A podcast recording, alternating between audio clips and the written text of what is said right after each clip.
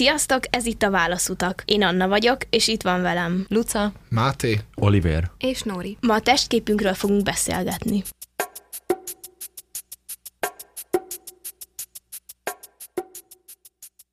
Képzeljétek el, nekem ugye van egy ikertestvérem, és én sokkal duciban születtem, mint ő. Ezért kiskorunktól fogva úgy volt meg, hogy én egy picit magasabb voltam, és egy picit dundibb. És ez azóta megmaradt, úgyhogy amikor valamilyen ruhát vásárlunk, akkor apukám van, hogy szól, hogy de Anna, neked nagyobb méret kéne, vagy ezt inkább a Juditnak adjuk, mert hogy ő kisebb. És ez egy elterjedt tény lett a családunkban, közben pedig ezt már rég kinőttük ezt a különbséget a tesómmal, de ez azóta rajtam van bélyekként, és sokáig rosszul esett, de most már tudom kellőképpen jól kezelni ezt az egészet, de korábban nagyon rosszul tudott esni egy ilyen beszólás. Azt elhiszem, mert ha arra visszaemlékszem, amikor én negyedikes koromban judóztam, és hát izmosabb, erősebb testalkatom volt nyilván, és volt iskolai mérés, ahol megmérték, hogy milyen magasak vagyunk és hány kilók, és emlékszem arra, hogy milyen megalázó volt az, hogy én mindenkinél nehezebb voltam másfél kilóval, és meg voltam róla győződve, hogy borzasztóan dagat vagyok, de közben csak izmos voltam. és ez azért nem is korrekt, mert attól, hogy mondjuk te annak kisebb korodban tényleg dundibb voltál, utána láthatta a családod is a különbséget. Kicsiként nem feltétlenül tudjuk azt, hogy az izom az nehezebb, mint a háj, és ezért, hogyha van egy izmosabb kisgyerek, én is például az voltam, emlékszem, hogy nem feltétlenül voltam annyira könnyű, még ha alacsony is voltam, mert az izom, ami rajtam volt, az, az igenis nagyobb súlyjal bírt. De és hogyha esetleg ez nem is izom, hanem tényleg egy picit ducibb valaki, akkor ez szörnyű, hogy ott van előtted számadatban, hogy, hogy te mekkora vagy, és ezzel nem tudsz mit kezdeni, és ez van, és főleg ilyen kisebb korban nagyon gonoszak tudnak lenni a gyerekek, meg nyilván nagyobb korban is, és ez borzasztó ez a rendszer szerintem. Amit még ehhez hozzátennék, az az, hogy mennyire igazságtalan az, hogy kiskorban hogy összehasonlítgattuk magunkat a magasságunk alapján is, amiről meg aztán pláne nem tehettünk. És nekem nagyon hozzájárult az testképemhez az, hogy mennyivel kisebb voltam a korosztályomnál egész felsős koromban, mert egy évvel fiatalabb vagyok, mint a többség, és ezért később nőttem meg. Nem tudom, hogy ti csináltátok-e. Mi általános iskolában szerintem így hatodik osztály körül kezdtük el azt csinálni, hogy ahány centik voltunk, tehát tegyük fel, hogy a 160 centi vagy, akkor abból kivontunk 110-et, és akkor megkaptad, hogy hány kilónak kéne lenni. És ez szerintem nagyon félrevezető, és nagyon sok problémát szült a későbbiekben. Meg az a baj tényleg, hogy a gyerekek annyira könnyen hoznak ítéletet. Nóri, amit te is mondasz, hogy kivonunk 110 centit valakinek a magasságából, és el is döntjük, hogy kövére vagy nem. Ilyet nem lehet csinálni. Ez tényleg olyan nagy sebeket okoz szerintem, hogy évekkel később is az ember még magán hordozza. Igen, meg amit te is mondtál, Anna, hogy mennyire gonoszan őszinték tudnak lenni a gyerekek egymással. Úgy érzem, hogy nincs néha egy arany középút. Mindenkit piszkáltak vagy azért, mert vékony volt, vagy azért, mert kicsit tucibb. Vagy azért, mert nem volt olyan magas, vagy pont az, hogy túl magas volt. Akkor nekem ezek szerint szerencsém volt, ugyanis én elég duci gyerek voltam, nem egész gyerekkoromon át, de mondjuk általános iskola felsőben, és nem mondom, hogy az osztálytársaim voltak a legkedvesebb emberek a világon, de őszintén szóval nem szekáltak ezzel. Lehet, hogy azért, mert magasabb voltam náluk, amiről nem én tehetek, mint már megbeszéltük, ez csak egy adottság és szerencsém múlik, de szerencsére nem szekáltak ezzel. Ha már most mondhatod, hogy szerencsém múlik, szerintetek jó magasnak lenni, és jó volt magasnak lenni kisebb korban? Én kicsiként mindig a tornasor legelején álltam. Aztán ez olyan hatodik osztály környékén eléggé megváltozott, mert ö, akkor már visszafelől voltam a második, és mostanában sem vagyok túl nagy. De teljesen meg vagyok elégedve a magasságommal, mert szerintem az, hogy ki milyen magas, az nyilván adottság kérdése. De hogyha lányként 170 centi körül vagy, szerintem az tökéletes magasság. Én nagyon örültem, hogy alacsony voltam, mert így a tornasor hátsó részén álltam, és kevesebbet kellett futnom, mert a végén már a tanár nem nézte, úgyhogy nem is gondoltam igazából nagyon másra, hogy miért szeretnék magas vagy alacsony maradni, csak örültem neki, hogy nem kell annyit futnom. Nekem, főleg mostanában most, hogy már mindenki viszonylag megnőtt, én meg már egy ideje nem növök, és ekkora maradtam. Azóta sokszor megkapom, hogy jaj, de kicsi vagyok, kislány, meg ilyesmi, és én nekem semmi bajom nincs a magasságommal, én el vagyok vele, meg szerintem ez, ez egy átlag magasság itt Magyarországon. Viszont az idegesít, hogy folyamatosan a képemben mondják, hogy alacsony vagyok. Én alig vártam azt, amíg megnőttem akkorára 7.-8.-ban, hogy azóta a tornasor közepén állok, vagy álltam, amíg jártam gimibe, és most ezzel a 180 centis magasságommal, és amúgy 70 kilómmal még a 110-es különbség is timmel, de én ezzel teljesen meg vagyok tényleg elégedve. Ha már beszéltünk arról, hogy milyen korban kezdtünk el ezzel komolyabban foglalkozni, ti hogyan emlékeztek vissza a felsős időszakokra? Milyen visszajelzéseket adtatok vagy kaptatok egymástól egymásnak? Ez érdekes, mert én, amikor ilyen 5.-6. voltam, akkor teljesen meg voltam elégedve magammal, és, és én a vékonyabb, kisportoltabbak közé tartoztam az osztályban. Viszont amikor sulit váltottam, ott már minden lány iszonyatosan vékony volt és magas, és ott viszont már egy picit ducivnak számítottam, és ez a váltás nem viselt meg nagyon durván, viszont hozzá kellett szoknom, hogy igen, itt most már nem ugyanabba a kategóriába tartozom, mint régebben. És ez zavart? Igen, az elején zavart, mert úgy éreztem, hogy most akkor én kövér vagyok, vagy sokat kéne, még többet kéne mozognom, vagy más volt az összehasonlítási alapon, mást láttam magam körül, és én úgy veszem észre, hogy amit látok magam körül, ahhoz hasonlítom magamat. Én konkrétan visszajelzést nem kaptam, de a baráti körömben nagyon sokan, mert én táncolni jártam és balettoztam is. És ott főleg még dressbe is voltunk, és nagyon látszott, hogyha valakin két kiló felesleg volt, de tényleg nem több. És mindig, ahogy kapták a visszajelzést az emberek, én is elkezdtem hasonlítgatni magamat, hogy hát én kb. olyan felépítésem van, mint neki, vagy csak egy kicsit vagyok magasabb, akkor én is beleesek ebbe a rétegbe, és nekem is le kéne fogynom, és szerintem konkrétan én nem kaptam rossz visszajelzést, de elkezdett nagyon érdekelni, és szerintem inkább rossz irányba, hogy nekem is legyen egy ilyen balettosabb alkatom. Én eresgéztem, nem balettoztam felsőskoromban, és emlékszem arra, hogy mennyire borzasztó volt, hogy mindig dresszt kellett viselni, mert az összes versenyen ez volt az elvárás, és akkoriban már azért a lányoknak formálódik a teste, meg változik, és rossz visszagondolni arra, hogy mennyire simulós volt az a dressz, és hogy milyen kényelmetlenül tudtam érezni magamat benne néha. Duci gyerek voltam, rajtam nem két kiló, hanem sok jóval több felesleg volt. Kaptam kisebb-nagyobb kritikákat alapvetően rokonoktól. Az, ami a leghangsúlyosabb volt számomra, és ami, ami tényleg a legjobban hatott rám, az a tükör volt. Mert tükörben néztem, és nem éreztem magam komfortosan a testemben. És azon gondolkoztam, hogy mi jutott eszébe az embereknek, mikor rám néznek, igénytelennek tartanak tartanak-e. Főleg úgy, hogy az egy dolog, hogy a felnőtt férfiak nagy része, vagyis egy jelentős része elhízad, de hát abba a korban még a kortársaim döntő többsége kicsit sem volt elhízott. Pár kiló felesleg sem volt rajtuk rajta, ami jóval több volt. És ezért kaptam azt az ambíciót az élettől, hogy le kell fogynom. És egy olyan adrenalin löketet adott az, amit el szerettem volna érni, hogy ez sikerült is, és 10 kilót fogytam egy nyár alatt, 8 korom előtt, és utána még 5 kilót, tehát összesen 15 kilót, és azóta is nagyon vigyázok a testalkatomra, és most már többé-kevésbé elégedett vagyok.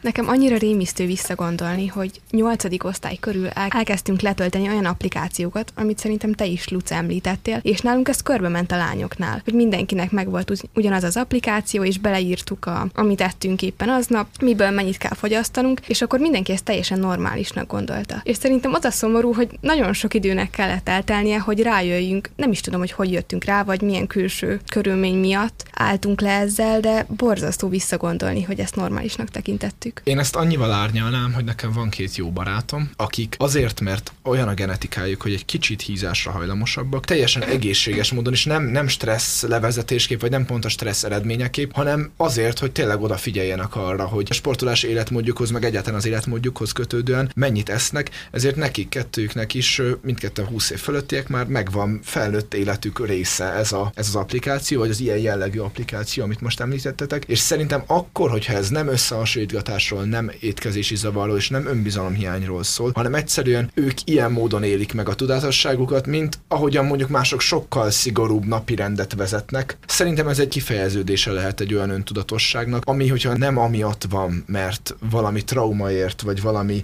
nagyon rossz összehasonlítgatásban vagy, akkor ez lehet egészséges. Persze, szerintem teljes mértékig lehet egészséges. Viszont nagyon fontos az, hogy a közvetlen környezet adjon visszajelzést. Tehát én például emlékszem, hogy amikor 16 éves voltam, akkor nem tudom, hogy ez genetikus-e, vagy minden lánynál így van, de szerintem a lányok többségére jellemző. Ugye akkor elkezd teljes mértékig megváltozni az ember teste, legalábbis a lányoknál, gondolom a fiúknál is nem értek annyira hozzá, de akkor feljött rám egy 5-6 kiló, nagyon rövid időn belül, tehát körülbelül egy fél év alatt, és borzasztóan éreztem magam, semmilyen ruhában nem éreztem jól magam. Egyfolytában úgy éreztem, hogy kövér vagyok, és nem nagyon tudtam kihez fordulni, mert az emberek vagy azt mondták, hogy jaj, de hogy is vagy kövér, amit én nem éreztem igaznak, vagy pedig azt mondták, hogy igen, kövér vagy, fogyjál le. Hát most én nekem nyilván nem is tudom, mire lett volna szükségem egyébként pontosan, ezt utólag se tudnám megmondani, de nagyon borzasztó érzés volt, arra emlékszem, hogy nem egy randi előtt álltam úgy, hogy na jó, inkább nem megyek, mert nem tudom, hogy mit vegyek fel, mert mindenben kövérnek tűnök. És a legrosszabb dolog az az volt, hogy a családom pontosan látta azt, hogy meg vagyok hízva, és ezt sokszor mondta, hogy tényleg azért most magamra szedtem, fogyjak le, figyeljek oda, ne egyek annyit, stb. stb. És akkor ezt borzasztóan rosszul éltem meg, és úgy éreztem, hogy folyamatosan engem bántanak, szekálnak, miért nem hagynak már békén, rohadtul nem teltek róla, hogy meghíztam. Viszont utólag visszagondolva, szerintem ez adta a löketet arra, hogy tényleg összeszedjem magam, és aztán úgy fogyjak le, hogy nyilván közben nőttem, megváltoztam, de hogy odafigyeljek arra, hogy egészséges legyek. Tehát nem is a lefogyás, hanem hogy egészséges. Pedig ráadásul ez pont egy olyan korszakodban volt valószínűleg, amikor teljesen természetes módon a kamaszkorban egy hízási periódusban jártál, de ez egy nagyon fontos kérdés szerintem, hogy hogyan tudunk egy ilyen embernek segíteni. Nekem is van olyan barátnőm, aki mondta már saját magára azt, hogy mennyire kövér, pedig iszonyatosan vékony lány, és ilyenkor annyira nehéz, hogy, hogy mit mondjak neki, hogy ironikusan mondjam vissza, hogy jaj, igen, nagyon kövér vagy, vagy az a megoldás, hogy, hogy nem válaszolok, vagy az, hogy ne hülyéskedj. Egyszerűen ilyenkor nagyon-nagyon nehéz mit mondani. Meg az is szörny, amikor látom, hogy ugyanez a barátnőm mondjuk nem eszi. Vagy hogy azt mondja nekem, hogy bűntudatom van, amiért megettem egy csokit. És én nem tudom, annyira tehetetlennek éreztem magamat, hogy egyszerűen mit csináljak? Mit csináljak, hogy ne fogjon el ott a barátnőm egy helyben? Nekem az az egyetlen egy működő módszerem lett erre, kicsit személyiségfüggetlenül, hogy amikor ő éppen ezt mondja, akkor a legnagyobb kedvessége, de racionalitással válaszolni rá. Tehát, hogy azért, ha őszinte vagy magaddal XY,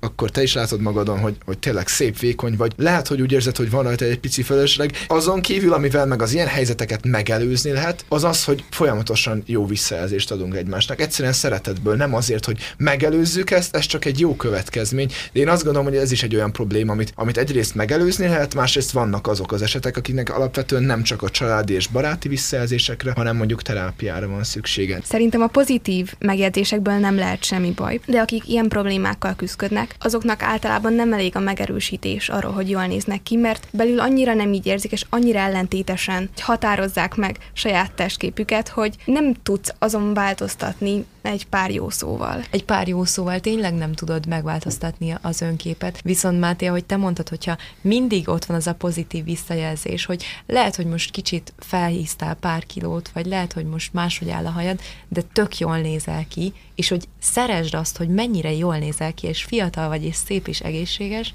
akkor ha ezt sokszor hallod, akkor az már szerintem célra vezethet azért nem teljesen alaptalan az, hogy, hogy nem feltétlen fogadtál egyből a pozitív visszajelzést, mert van olyan embertípus, akik akkor is azt mondják, hogy teljesen jól nézel ki, és legyél elégedett magaddal, hogyha, hogyha ez nem feltétlenül így van, és az, hogy nem feltétlen hallgat azokra a pozitív hangokra, az nem teljesen alaptalan. Lehet, hogy alaptalan, tehát aki anorexiás, ott az is fennáll, hogy akkor sem hiszi el, hogyha igaz, de van, amikor nem alaptalan. És az, hogy ezek a negatív és pozitív megjegyzések, amiket kaphatnak az emberek, azok nincsenek egyensúlyban, szóval nem az van, hogy kapsz valamilyen negatív visszajelzés, aztán egy pozitívat is kiütik egymást, hanem az a negatív az általában sokkal jobban fáj, és sokkal jobban be tud találni. És ezek után kaphatsz tíz nagyon szép vagy, nagyon jól nézel ki, és társai típusú megjegyzéseket, de nem ugyanaz lesz az eredménye. Szerintem az is nagyon sokat számít abban, hogy hogyan fogadod ezt a kritikát, hogy kitől kapod. Nyilván teljesen más az, ha a tesóm egy veszekedés után azt mondja, hogy és még kövér is vagy, vagy hogyha valaki olyantól kapom, aki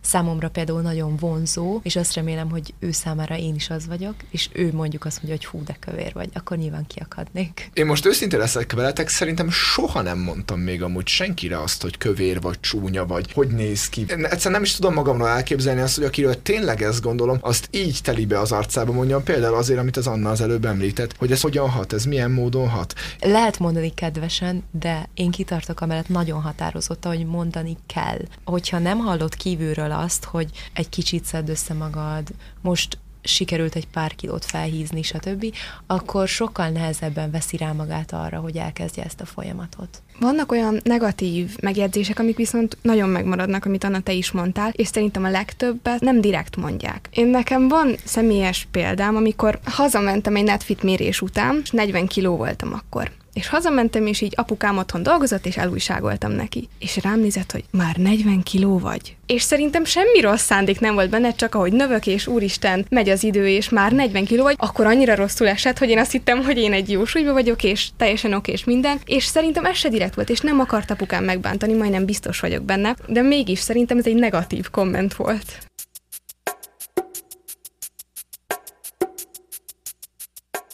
Sokat beszéltünk arról, hogy szóban milyen visszajelzéseket tudunk adni és kapni. De szerintem nagyon fontos abban, hogy hogyan ítéljük meg magunkat, az, hogy hogyan érünk másokhoz, és hogyan érnek hozzánk, hogyan használják kvázi mások a testünket. Nektek ez mennyire fontos, ti ezt hogyan élitek meg? Mát én például nagyon szeretem, amikor te megölelsz, mert abban mindig van egy olyan pozitív üzenet, amit nem tudok teljesen szavakba önteni, de benne van az, hogy alapvetően kedvességgel fordulsz felém szeretettel, és hogy csinosnak tartasz.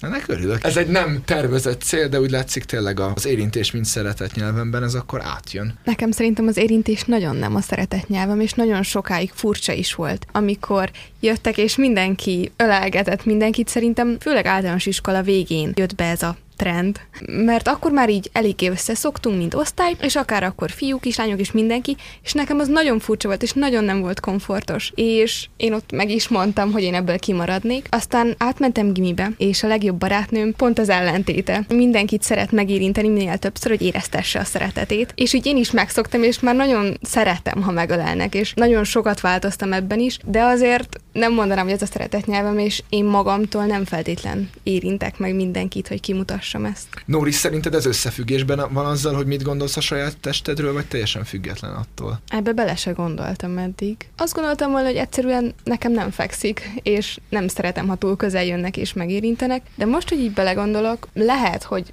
összefüggésben van azzal, amit magamról gondolok, hogy a testképemmel és amennyire elégedett vagyok, mert úgy lettem egyre elégedettebb, ahogy egyre közelebb engedtem az embereket magamhoz.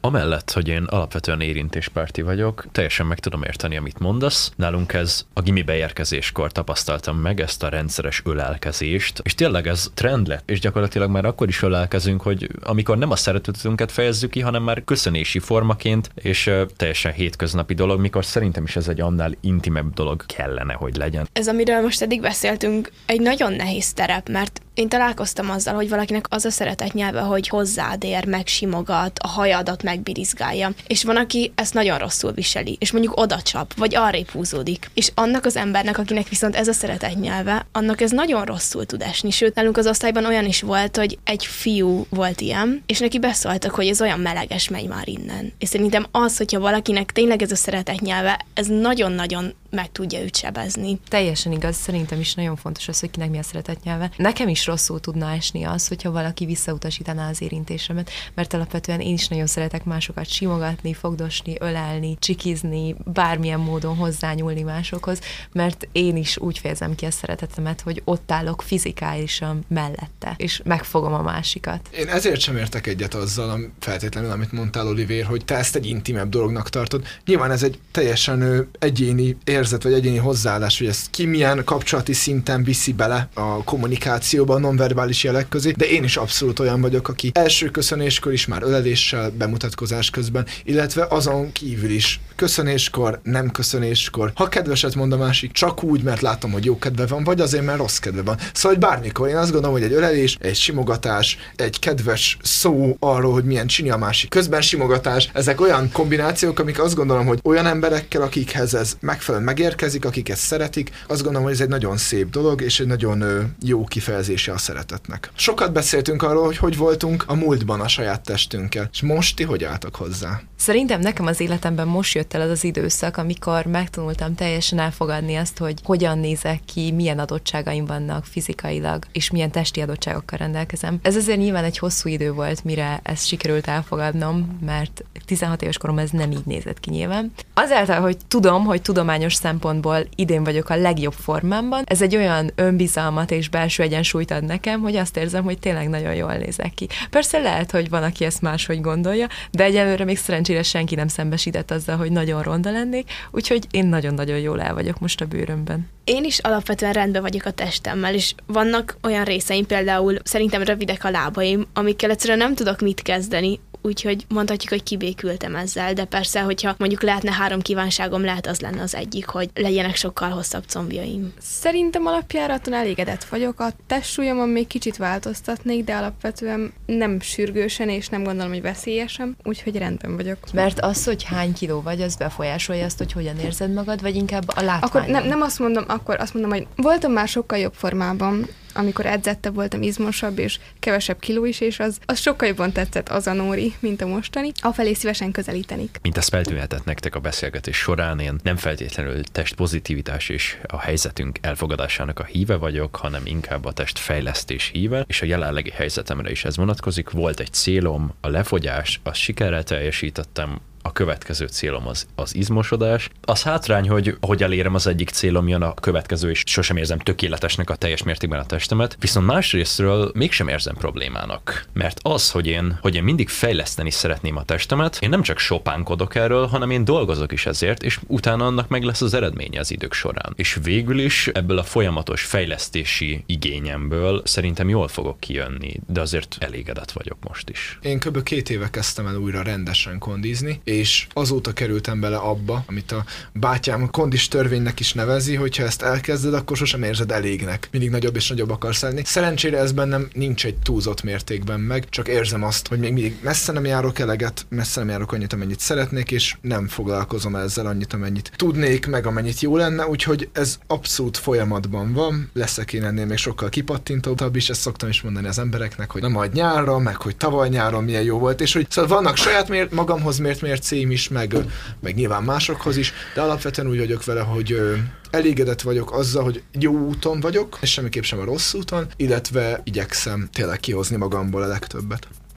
Ez volt a Válaszutak. Köszönjük, hogy hallgattatok minket. Ma a testképről beszélgettünk. Én Oliver vagyok, és a beszélgetésben itt volt velem Nóri, Luca, Anna és Máté. Kövessetek minket Instagramon és Facebookon, és hallgassátok az adásainkat Spotify-on és az Apple Podcast-en.